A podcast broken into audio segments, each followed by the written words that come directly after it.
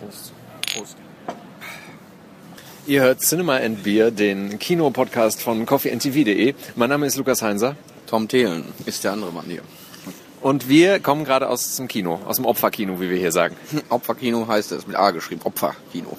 Opferkino heißt so, ähm, weil es das, das ähm, ja, Kunst- und Kulturkino ist in Bochum und ähm, wir standen mal davor und äh, junge Menschen gingen vorbei und der eine sagte zum anderen, hey, Casablanca, da laufen voll die Opferfilme. Genau. Der geht da rein in dieses Kino, da gehen, Op da gehen nur die Opfer rein. Ja, Im Film kamen auch Opfer drin vor, deswegen passt das ganz gut, dass wir diese Geschichte erzählen. Wir haben einen Berlin-Film gesehen, äh, der den, den schönen deutschen Titel Oh Boy trägt. Genau, Tom Schilling spielt mit, der Milchbubi der Nation irgendwie, nach wie vor. Und er müsste äh, mittlerweile auch schon so an die 30 sein, sieht immer noch aus wie 18.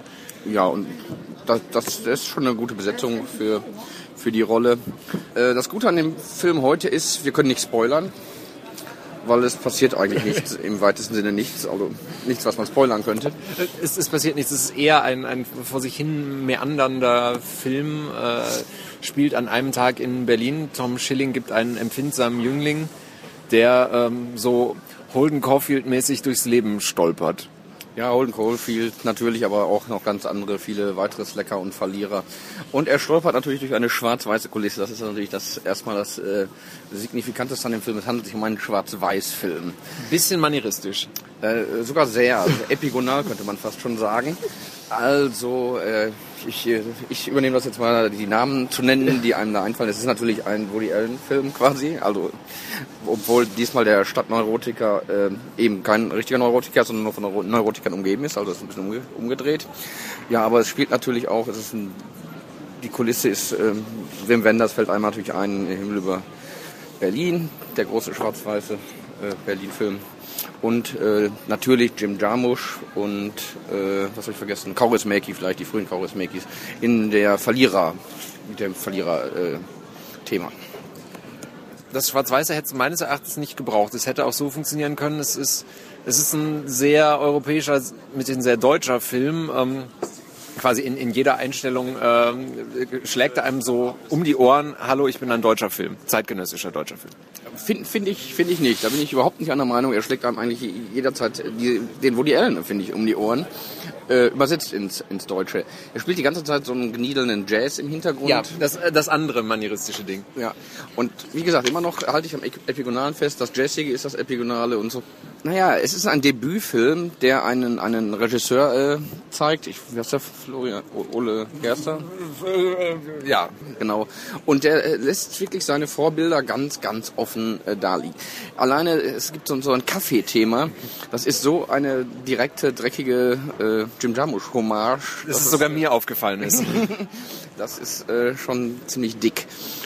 Und dick ist natürlich auch die Berlin-Kulisse. Das ist schon alles ein wenig zu pittoresk, ein wenig zu exquisit und delikat. Man, man möchte, man möchte da dahin ziehen. Das ist also auch auch, auch wenn es stellenweise so Einstellungen gibt. So es gibt äh, einmal sieht man das St. Oberholz, dieses äh, klassische Laptop-Menschen, sonst was Café am Rosenthaler Platz. Ist auch fast wie in Berlin ja. Hier ja. Auch Züge, ja. Das gibt's einmal zu sehen. Es, es, es, es gibt so, so die ganzen hübsch kaputten Ecken, würde ich sagen, der Stadt zu sehen. Es ist Sommer, es, der Film spielt an einem Tag, von morgens bis zum nächsten Morgen im Prinzip. Ähm, hat dadurch auch so ein, so ein bisschen was von Absolute Giganten, fand ich. Das, was Absolute Giganten für Hamburg ist, Ende der 90er, versucht dieser Film für Berlin im Jahr 2012 zu sein. Genau, ja, das, das, das kann man schon so sagen. Äh, extrem viel viel, viel gewollter Urbanismus. Wie gesagt, mir ist das ein bisschen auf den Keks gegangen, weil es irgendwie ein bisschen zu gewollt und zu, zu, zu direkt war. Aber ich kann mir vorstellen, dass ein Großteil der Berliner Einwohner und äh, Ureinwohner und äh, Bewohner einfach äh, total begeistert sind, weil sie ihre kleinen Off-Ecken da alle wiederfinden. Und wahrscheinlich sogar die Theken wiedererkennen, die einzelnen.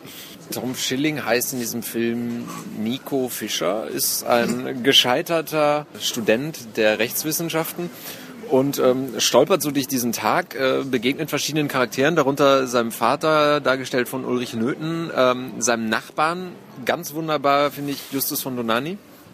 Ja, äh, ein, ein, ein Kabinettstückchen. Also quasi allen, denen er begegnet, allen Schauspielern sind nach Typ besetzt und liefern Kabinettstückchen ab. Das ist äh, Ein bisschen vorhersehbar vielleicht, aber äh, es hat auch den Vorteil, dass die nichts falsch machen. Also da äh, gibt es eigentlich keine Überraschungen.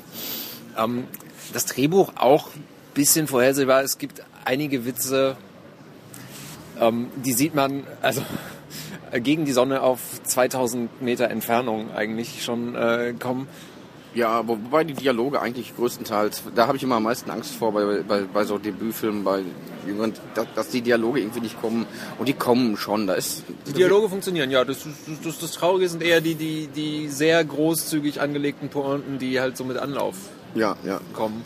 Das kann man nicht anders sagen. Ähm, aber ansonsten, die Dialoge funktionieren. Äh, Tom Schilling vernuschelt das alles auf eine ich, würde ihn gerne hassen. Er, er macht das sehr, sehr waschlappig, so wie er es immer macht. Und er ist halt dieser, Uh, man weiß nicht, ob, ob, Nina Power, die, die Frau, die in der Zeit immer über die, die empfindsamen Jünglinge schreibt, ob die den Film schon gesehen und verrissen hat. Aber er, er, er gibt halt so dieses, dieses klassische Tim Bensko-Klischee äh, Waschlappen-Kerlchen. Und er macht das aber trotzdem sympathisch und er, er vernuschelt das alles ganz, ganz gut und er, er, er, trägt das tatsächlich. Er trägt diesen Film auf seinen schmalen Schultern. Ja, er trägt ihn und es kommen ja dann immerhin noch jede Menge so kleine Seitenhiebe auf die Berliner äh, Mainstream-Kultur oder Mainstream-Mitte, Jünglings-Nerd-Kultur oder wie auch immer man das nennen möchte. Also es gibt so das Café die, die, die Kaffees fertig gemacht, so ein bisschen, so die, äh, wo man 27 Sorten Kaffee auswählen kann mit Sojamilch und so. Okay, die Szene ist natürlich im Trailer schon äh, quasi komplett gezeigt, äh, kann man sich jederzeit angucken, ohne den Film jetzt angucken zu müssen. und äh, noch so ein paar andere. Ein bisschen öde ist natürlich dann immer wieder dieses, dieses Rumhacken, äh, dieses, dieses, diese intellektuellen Feindlichkeit, die immer wieder dadurch äh, ausgearbeitet wird, indem man irgendwie so, so Tanztheater, oft Tanztheater parodiert mit einem verrückten Irren und Gestöhne und Gegrunze. Damit rennt man dann irgendwie bei, bei, bei so Anti-Intellektuellen einfach so offene Türen ein. Das ist total bescheuert eigentlich. Das ist auch durch, aber naja, ist auch ein bisschen lustig.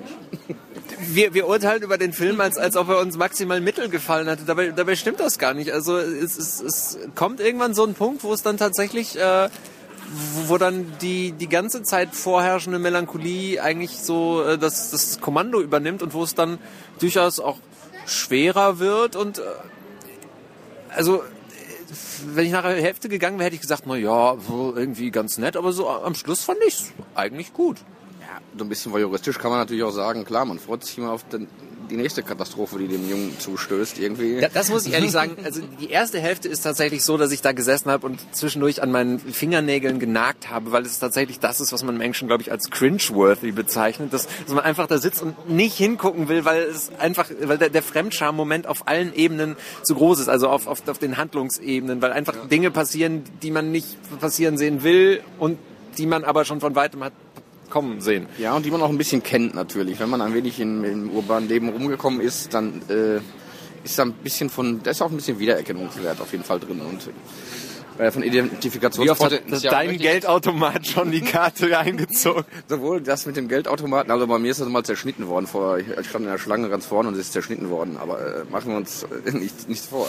Außerdem teile ich mir mit Tom Schilling, mit der Figur, auch die Trinkgewohnheiten. Also die, und den Vornamen. Und den Vornamen, um Gottes Willen. Nein, mit der Figur nicht. Also, ja, mit der Figur nicht. Mit, also ich bestelle auch gerne mal äh, das, das Getränk, was er da ordert.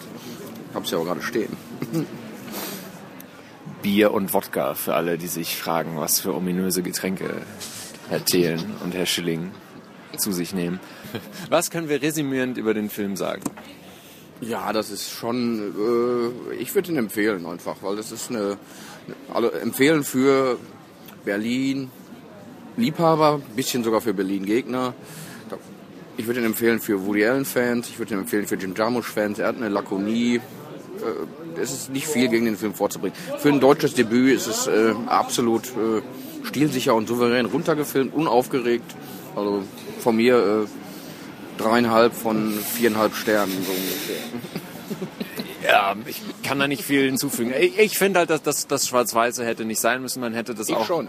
Okay, okay, dann äh, können wir uns darauf einigen, dass wir uns an der Stelle nicht einig sind und sagen aber äh, Young Boy wollte ich gerade sagen. Oh Boy heißt der Film. Der Hennes Ben hat gerade gefragt, ob es Old Boy war. Aber Old Boy ist, glaube ich, das Oldboy ist das Gegenteil, glaube ich, in Ja, ja, das vielerlei ist, Hinsicht. Das ist mit Krakenessen und Asiaten. Also das ist härter.